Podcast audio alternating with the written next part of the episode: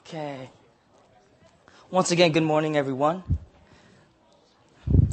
Uh, for those who don't know me, uh, my name is uh, Frank. Uh, I've been, I, I, serve as the youth pastor for this church. Uh, I think I've done it for like two years now. Yeah, going into my third year. And I'm actually a son of this church. Okay. Grew up, went to the CM. You can turn with me in your Bibles to Romans chapter 10. And have been a part of the CM for the last, I don't know, 2000, since 2003. Uh, so um, I am privileged to be here uh, and to speak to you guys. A little nervous, uh, but uh, hope you guys bear with me today. Uh, at this time, we're going to confess what we believe. So if I can have uh, everyone stand. Once again, Romans chapter 10, verse 11 through 15. For the scriptures say, Everyone who believes in him will not be put to shame, for there is no distinction between Jew and Greek, for the same Lord is Lord of all, bestowing his riches on all who call on him. For everyone who calls on the name of the Lord will be saved. How then will they call on him in whom they have not believed? And how are they to believe in him of whom they have never heard? And how are they to hear without someone preaching? And how are they to preach unless they are sent? As it is written, How beautiful are the feet of those who preach the good news. Uh, let me just pray for us before I begin this message. Oh, Father in heaven, um, Lord, I am inadequate to expound on your word, but I know that you have called me to do so. And so I pray that um, your Spirit will lead me and guide me um, to speak with conviction and with truth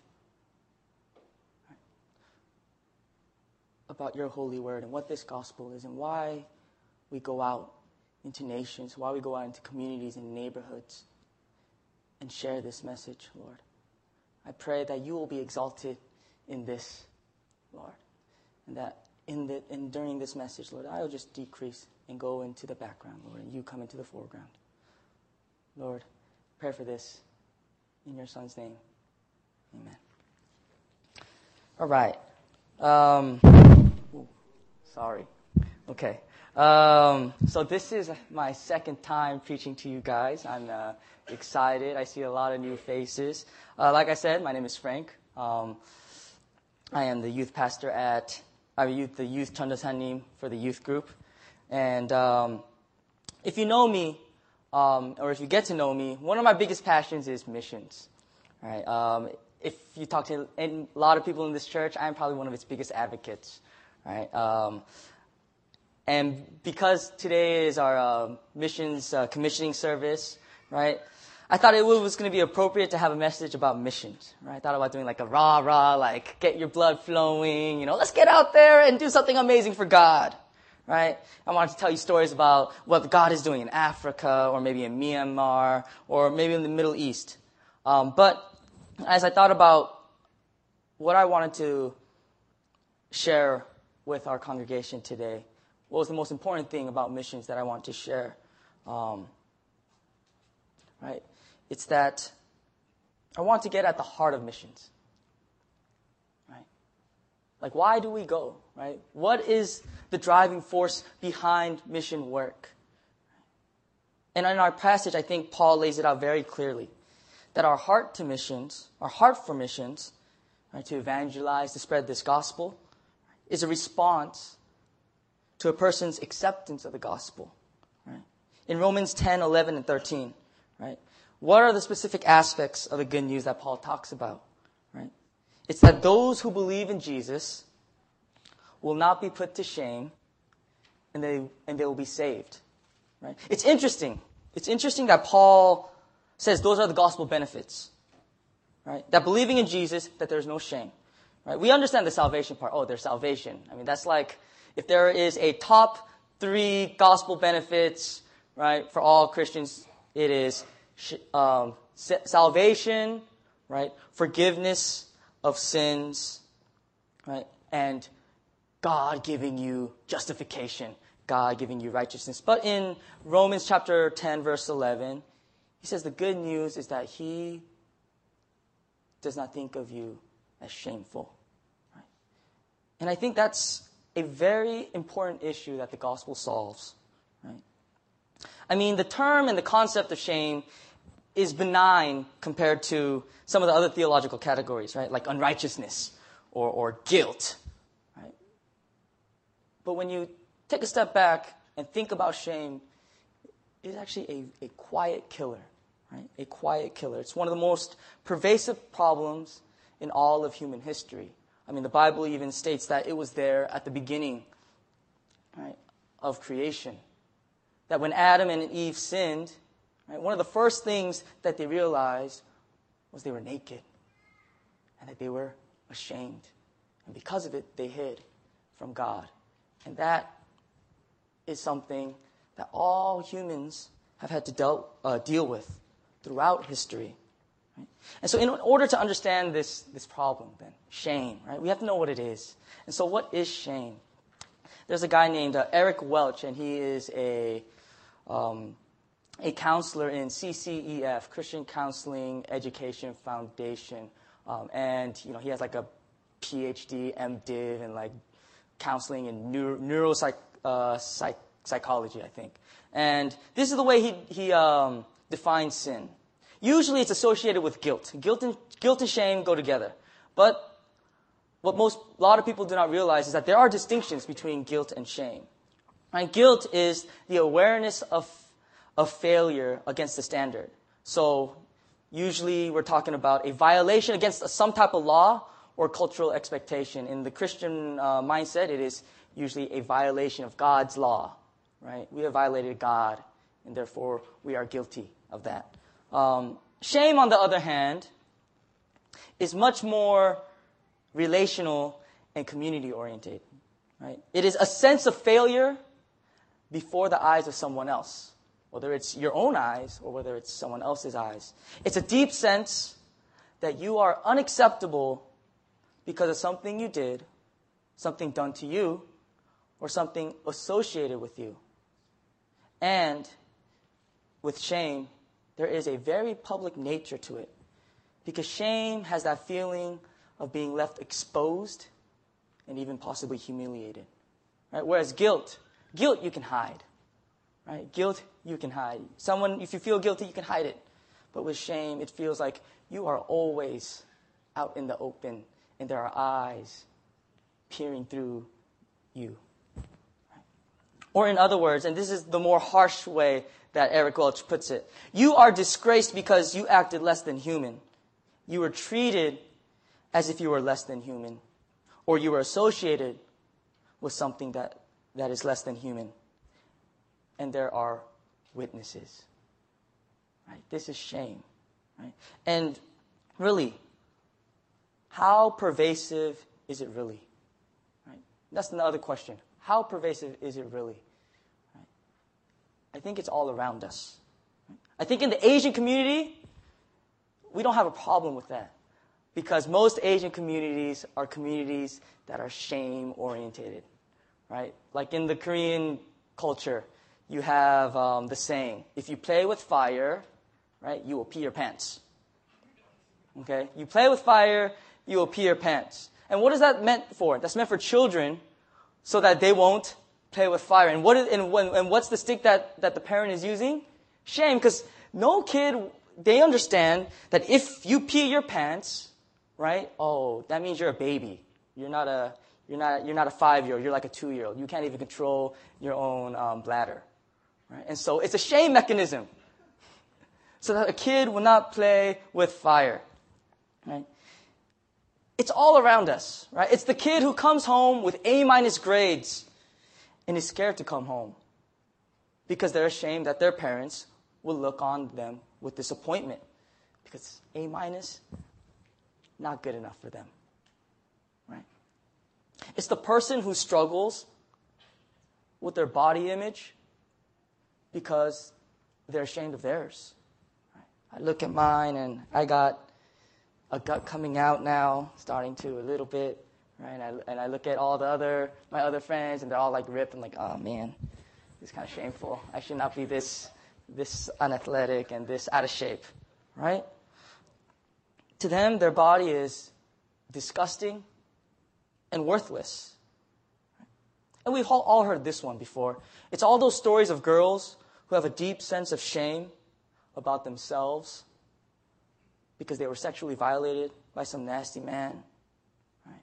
And because of it, right, it sticks on them. And so when they meet other men, they get scared, right? They don't want to have relationships with other men, right? Or they'll, you know, this story is told over and over and over again, right? Or they'll sell themselves to the sex industry or get into abusive relationships because they feel it, that there is some type of flaw on them now, that they're not good enough for something, right? And they play into it. Right? So shame is knowing that there is something deeply flawed about yourself. Whether it's in your inability to, inability to do something, or you're flawed because someone else has violated you. And it's that shame. It's not just a feeling. Right? For, for the person who is sexually violated, it's not just there is something done to that person, and it's a reality that sets upon them, and it tells them, You are worthless, disgusting, and it drives you into the ground, into destruction. Let me put it in, in, in, a different way. Shame is the parent who raises their child to the best of their ability. They are loving and kind parents, but their child is a handful. Their child never listens. Right? Even when, out of disciplining and love and, and showing them care, still acting out. The child is the one causing all the trouble at school the child is the one being the bad influence on, the, on all the other kids, right? And that child is the one throwing tantrums in the grocery store, telling you, Mommy, I want that piece of candy. Why can't I have it now? And he goes on the ground and he just stomps and kicks and yells, and everyone's looking at you. And that parent, right, feeling the shame that people are judging them, thinking, oh, just maybe. What's wrong with that mom and dad? Right? Why can't they keep control of their kid? They must be bad parents. Right? And though they may not admit it outright, inside they're ashamed of their child. Why is my child like this? Why? Right? Ashamed that, yes, that quite possibly is it because of their parenting skills that they're terrible? That my kid didn't turn out right? Subpar parents, subpar human parents who cannot control their child. Subpar humans for that fact. Right? And shame by the fact that other parents may outcast them from the sacred club of parenting. Right? Because of their problem child. And what makes matters worse? Knowing that they have these feelings wait, I should not think, I should not be ashamed of my child, but I am. No parent, sh- wait, wait, wait a minute. No parent should, should ever think of that of their child. Yet I still am. Is there something wrong with me? There's something deeply disgusting about me. And so, out of this shame and out of this need, to get out from this shamefulness, right? We look to other things, so the father may look to his work and work that much harder to compensate the shame that he feels. And so he's never home, right? Never around to really play with the kid, right? Because every time he tries to be a parent, he just feels like a failure Right?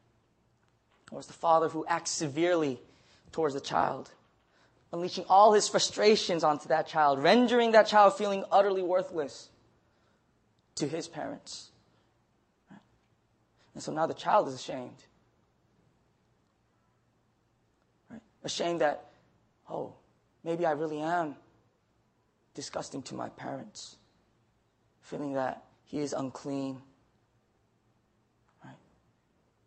And maybe he sees his parents loving his sibling more, and he really sees, oh, I get it. I'm the dog child of the family. That's what I am. This is my shame. And he holds it. And so now, now the problem no longer is, is his rambunctiousness. No. It's become something so much worse. So much worse. Now that child becomes like a cockroach who scurries into hiding once exposed to light by hiding his pain behind the distraction of video games, movies, other forms of entertainment, maybe even porn. Who knows? Any other entertainment that he can get his hands on to take the edge off, to take the edge off of his shame. Deeply, utterly broken. See, shame is not benign. Shame is it is pervasive and evil.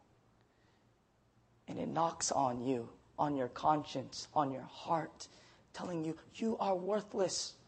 That's all you are going to ever amount to. And before everyone else in front of the eyes, if you were to ever even just show a little glimpse of that, you know what people will do? They will turn their backs on you. And you will just be an outcast. It's pervasive. It's destructive. And it's stubborn. It's hard to shake. And I want to show you another picture of its toll. There's a TV show called Breaking Bad. If you guys know me, I love pop culture. Right? Um, I love pop culture because I think it measures the pulse of what the majority of people resonate with. And in this uh, clip, um, there's a character named Jesse Pinkman, and he is a meth cook, right? Uh, and he's, he, he makes meth and gets distributed um, to other people. And in the story, basically, he ends up killing someone. And because of this deep sense of guilt and shame, he ends up going to an AA meeting, AA type of meeting, and he begins to discuss his dealings in very vague terms by using the analogy of killing a dog. Okay, and this is what happens. Anything you want to talk about? Um.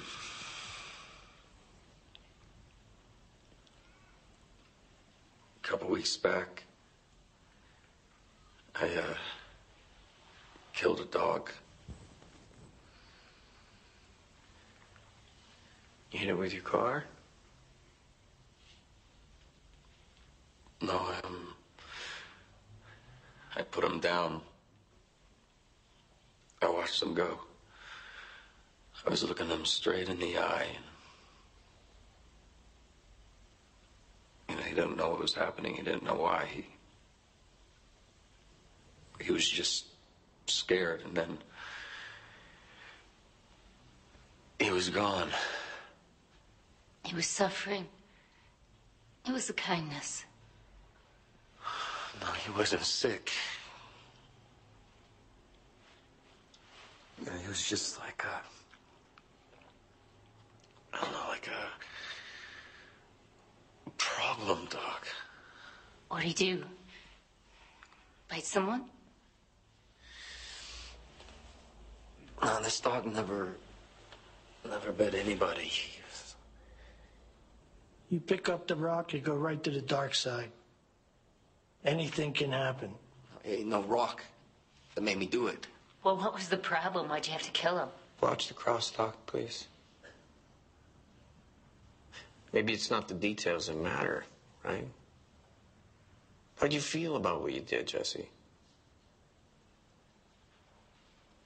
I don't know. Who cares how you feel? What kind of a person kills a dog for no reason? Colleen. You put an ad in the paper? You drop him off at his shoulder. You don't just sit there and talk about killing a helpless, innocent Colleen. animal. We're not here to sit in judgment. Why not? Why not? Maybe maybe she's right. You know, maybe I should have put it in the paper. Maybe I, I should have done something different. The thing is, if you just do stuff and nothing happens, what's it all mean? What's the point? Oh, right, this, this whole thing is about self-acceptance. Kicking the hell out of yourself doesn't give meaning to anything. So I should stop judging and accept. To start, So no matter what I do, hooray for me because I'm a great guy. It's all good. No matter how many dogs I kill, I just to do an inventory and accept. I mean, you back your truck over your own kid and you like accept? What a load of crap. hey, Jesse, I know you're in pain. No, you, you know what? Why I'm here in the first place is to sell you meth. You're nothing to me but customers.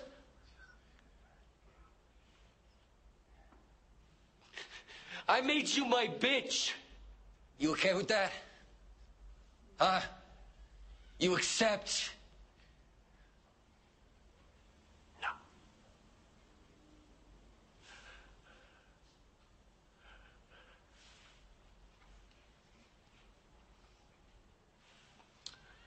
About time.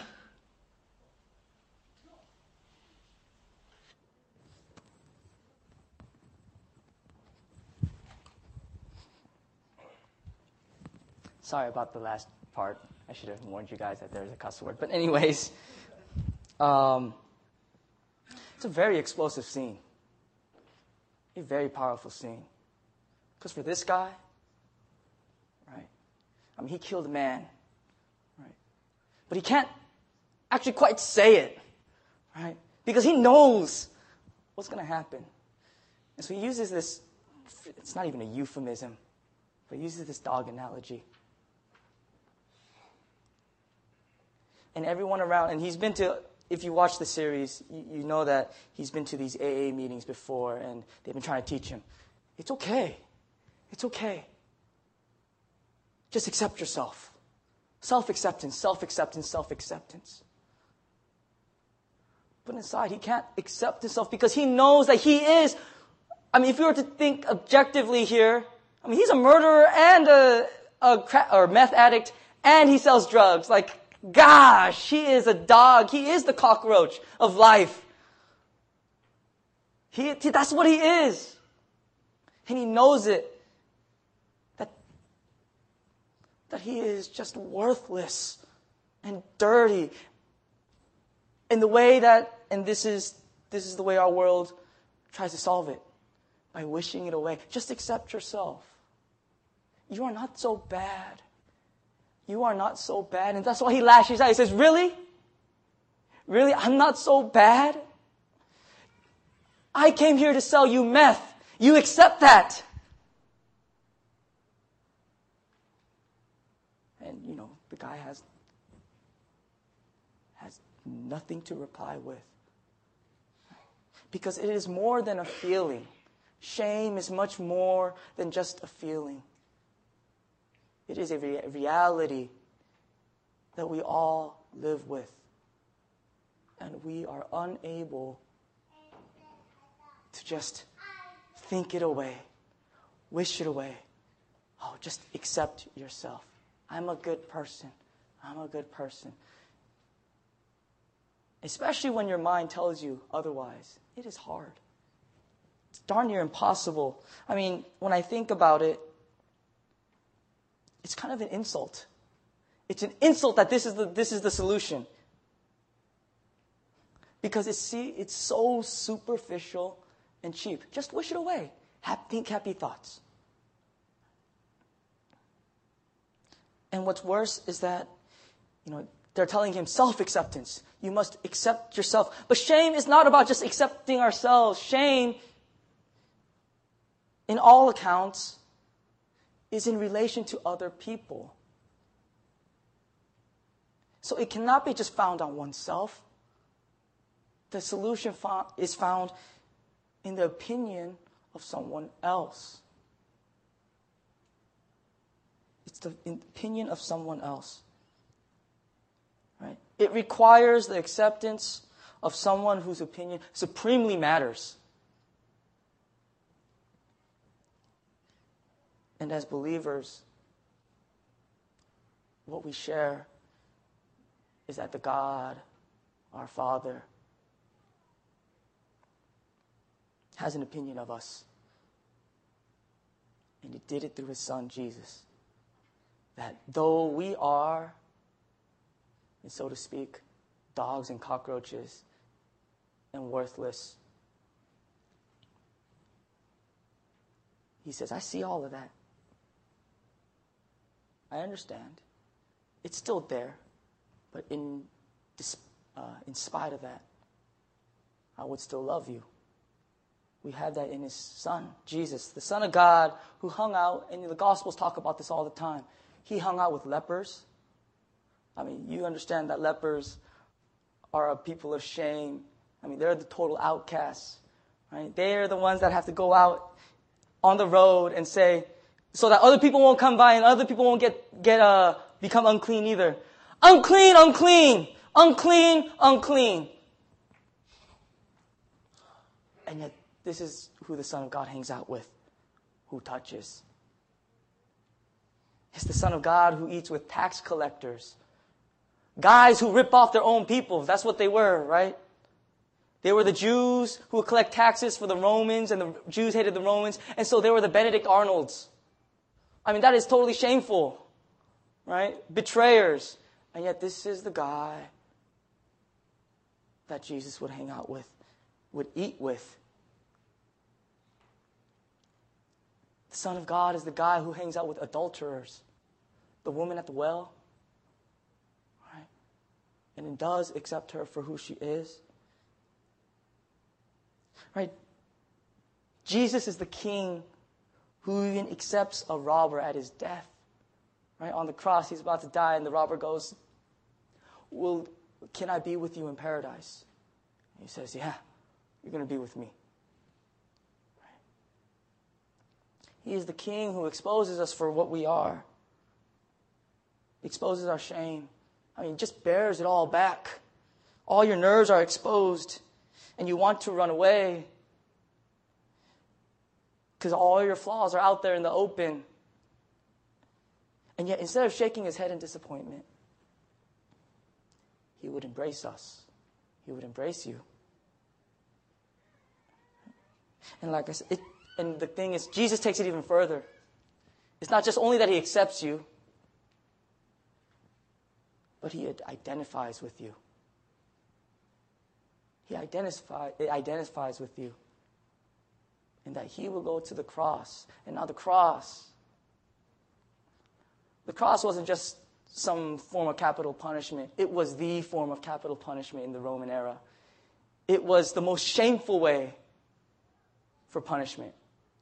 Have you guys heard of like stocks and pillories back in the olden days, right? The thing where um, if you did something wrong, the city or the town would would would put shackles, these wooden blocks on your feet, and you'd have to stand there, and then people would come out and throw vegetables at them and be like, ah, look at this person, he's a he's a robber. And you know, and, and shame them, right? And then the pillory was the one where you do your head like this, and you can't even block the, the vegetables anymore, right? I mean, I mean that was the way that that um, like old time, like New England um, towns would would shame people and, and, and mete out punishment. In the Roman time, it was the cross.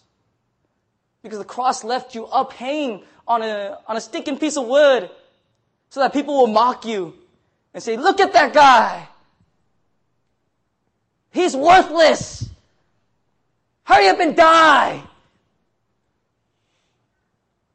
So Jesus is not just the one who just accepts you, but he's the one that goes on a cross and becomes shame for you And he identifies with you and says, I do understand because I have been there. And not only does he identify with you, he does it so that you would identify with him. That you would identify with him. And this is the really good news part, right? Is that shame doesn't keep him down, he conquers it. And we know in, in, the, in, in our gospel that he rises again and lives, right? And the way that the gospel is portrayed and the way that they, uh, Paul talks about is that he goes into glory and honor. And so as he identifies with you, he bestows his identity to you by saying that you are honored. Right? That's the way to solve shame, right? Is to know that you are supremely honored and glorified. And he says, I bestow that to you. To you, that you will reign with me, that you will become sons and daughters of the kingdom with me. That he would bestow upon you, and this, the, and this is the wording that Paul loves to you, that he will clothe you with righteousness, that within your nakedness, he will put on a robe on you, clothe you in beauty. And now your humanity is restored, no longer a cockroach, but a glorified human being. This is the message of the good news. Where there once was shame, there is no longer, because God has taken that shame upon Himself and given you riches and glory and honor and has turned His face towards you so that someone can say something like this. This is for John Newton. I am not what I ought to be, right? I don't measure up. I'm not what I want to be, right? I don't think I'll ever make it. I'm kind of worthless. I am not what I hope to be in another world, but still, I am not what I once used to be. And by the grace of God, I am what I am. Right? Not self acceptance. Self acceptance that comes from the acceptance of God's grace. And John Newton's okay in it. That really is good news. Isn't that worth sharing to someone else? To someone to tell someone, look, look what Jesus has done for me. And it's out of that heart that Paul says in verse 14 and 15. All right, let me repeat it again. How then will they call on him in whom they have not believed? And how are they to believe in him of whom they have never heard? And how are they to hear without someone preaching? And how are they to preach unless they are sent? As it is written, How beautiful are the feet of those who preach the good news. There are people and what is he saying? There are people who don't know this message, this message of hope. And the only way this message is going to get spread is if someone actually says it. Says it, goes out and says it. And he says, How's going to do it? Right? You need people who go. Right? And then he culminates, right, in this question form. And he says, How beautiful are the feet of those who preach the good news? Because it is a beautiful message Right? a message of hope against shame. Now, we have a brother here who is going to go to East Asia, you know, in August. Right? He wants to be a missionary. They need this message. The people in East Asia need this message because it is a nation, like China is a nation of just shame. Right? I have a professor who goes there um, every year, right, to do like a like psychology clinic, and he says the one thing that he came away with the impression was that people are depressed. A lot of people are depressed and suicidal in China because there is this utter sense of worthlessness. But we know that in truth that that is not the case anymore because of what Jesus has done. But they need to hear it. And David is going. How beautiful is that? Right? We have people, we are going to Bishop. We have like 104 people going to Bishop, and it's the same thing. I know Pastor Seuss has talked about it. I know Joe mentioned it a little bit, right? The brokenness that is apparent in Bishop. There's a lot of shame there too. Kids who, who have abandonment issues, their parents up and left them, right? Left alone feeling that, was it because of me? Was it because of me that they left? Did I do something wrong? I must be worthless. Or having a whole people group being depressed, knowing that we are a bunch of alcoholics, we don't even know how to have families, we can't even run a community properly. So, like, man, compared to some of the other people groups, we really do suck. So, this message, we're going, 104 people going to spread this beautiful gospel. So, me ask are these people not beautiful? Is this not something so worthy to do? Right? In church, not all of us are going. But the very fact that we are participating in this, whether it's in prayer, whether it's you giving your money, right? Whether it's an encouragement, church, I want you to know that what we are doing, what you are doing,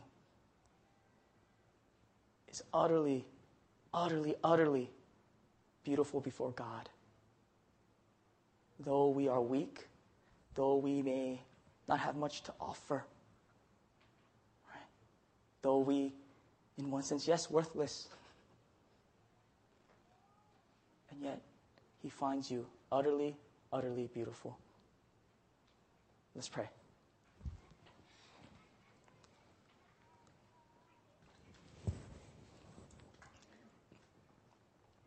Father in heaven, I, I thank you. I thank you that you do not give us cheap grace. That in our feelings of despair and, and, and in our low self worth, in our feelings of being unclean and being an outcast and a reject, oh Lord, that you did more than just tell us a word and say, I love you. No, but you demonstrated it by going onto the cross and being shamed for us so that we would really know that you really do accept us and you would bestow upon us grace and mercy and honor and glory. Apart from what we do, apart from what people have done on us. Thank you. I thank you, Jesus, that you show us so much grace and mercy. Lord, I pray that for our congregation, that out of this, a deep joy would overflow. Right? That it would cause us to move and want to share this message, Lord, not just to Bishop, not just to, to China, Lord, but to even, even in San Jose, even to our neighbors who need this message of hope. And Lord, I pray that we will not be burdened to think that we have to go and evangelize and do something, Lord. But that, like you said in Romans 10 15, all it is is preaching. That means all it is is, is saying a word to people describing God, what you've done in our lives. Simple, Lord. I pray we, may we not be burdened and may we be freed, Lord, to share the graciousness that you have bestowed upon us, Lord. In Jesus' name I pray. Amen.